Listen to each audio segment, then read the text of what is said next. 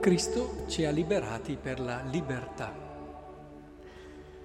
Siate dunque saldi e non lasciatevi imporre di nuovo il gioco della schiavitù, dice Paolo ai Galati, che poi si può anche legare, diciamo, a quello che accade a Gesù nella casa di questo fariseo, che si sorprende perché non fa le abluzioni. Ora, proprio così, cerchiamo di entrare un po' meglio nel concetto della libertà. Cristo ci ha aperto la possibilità di essere liberi, perché questo passaggio è interessante, ci ha liberati, allora potremmo far qui, punto, no? Ci ha liberati per la libertà.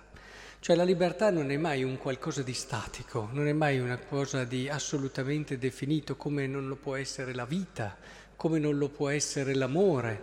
Se io dicessi a una persona io ti amo, punto. È già fatto, ti ho amato. No, eh. ti amo vuol dire una cosa che è viva, quindi se io ti amo non è che posso dire è già chiuso lì, ma continuamente mi si apre la possibilità di darti sempre di più, di rinnovare il mio dono a te, di comprendere sempre meglio qual è il tuo bene, quindi cercare di promuovere quello che sei, le tue risorse, eccetera. Questo vale anche per la libertà il Signore ha posto la base perché noi potessimo davvero non solo eh, scoprire la bellezza della libertà, ma camminarci in modo efficace in questo percorso, in questa via. È proprio questo quello che dobbiamo capire, la libertà eh, come dono, la libertà come compito potremmo anche dire. Cioè ognuno di noi ha la possibilità di crescere nella verità di Cristo in quello che è un vivere libero che è liber, libertà per amare, che è libertà carica di senso, che è libertà che alla fine compie la nostra persona. La libertà è questo. Abbiamo la possibilità con Cristo di dare un senso a tutto quello che viviamo, di entrare nella verità profonda di ogni nostra giornata, di ogni nostro istante, di ogni nostro minuto, viverlo con quell'intensità e pienezza che ci porta a fare di tutto noi stessi un dono. E questa è la libertà, la libertà di chi è consapevole di se stesso e di chi compie quello che è.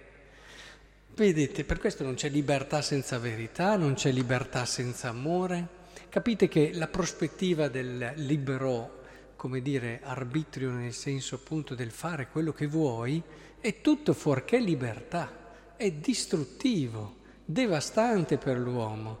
La libertà invece costruisce la persona e le permette di trovare la verità di quello che è.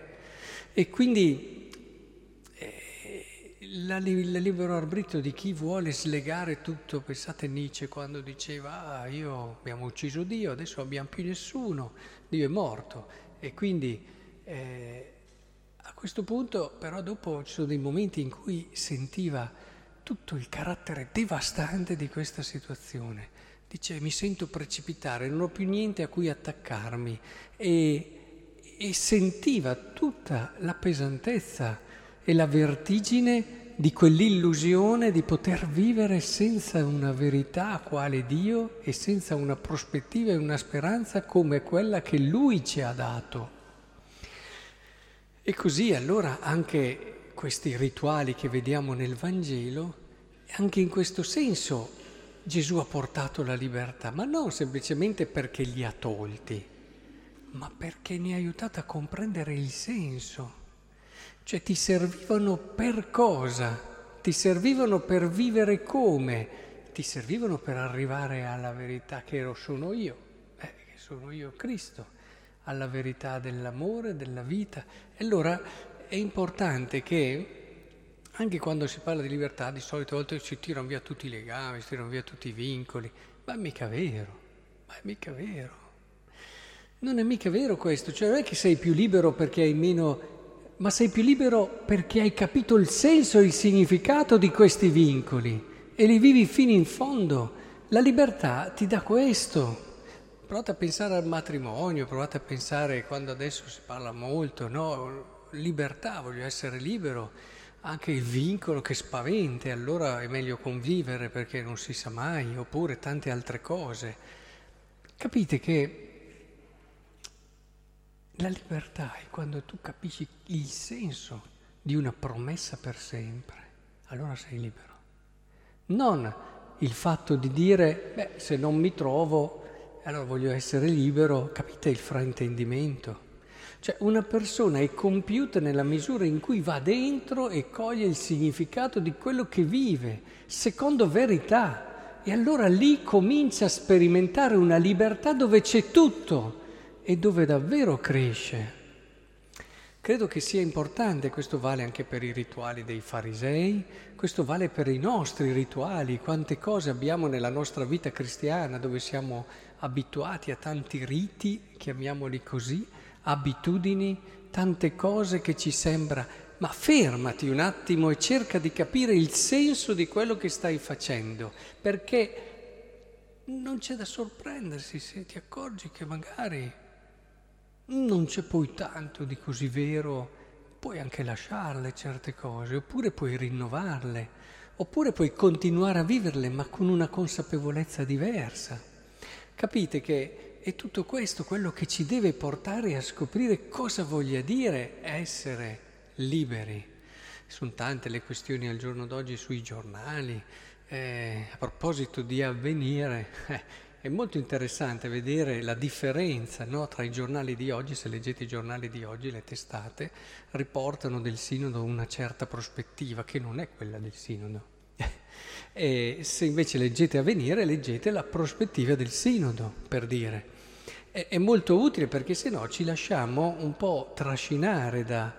E ad esempio sul discorso anche dei, delle, dei gay, le unioni omosessuali, anche lì non vuol dire essere liberi il poter fare tutto quello che tu ti senti di fare perché te lo senti dentro, ma la libertà è da inserire in un quadro di verità che promuova la tua persona e che a volte quadro di verità vuol dire anche eh, non sempre fa una cosa come ti senti, a volte ti costa anche, pensate anche alle situazioni delle unioni, magari chi è separato e si ritrova da solo, abbandonato dalla coniuge. È, è un discorso, quello della libertà, che è fondamentale perché ci permette di costruire una civiltà a misura di persona, ma la persona intesa non come sentimenti e cose che emozioni e cose che sente, ma persona nella sua totalità, nella sua globalità. E, e credo che questo sia un dibattito molto, molto importante. Chiaramente la misericordia, l'accoglienza, l'ascolto sono virtù essenziali, ma sempre in un orizzonte rinnovato di verità.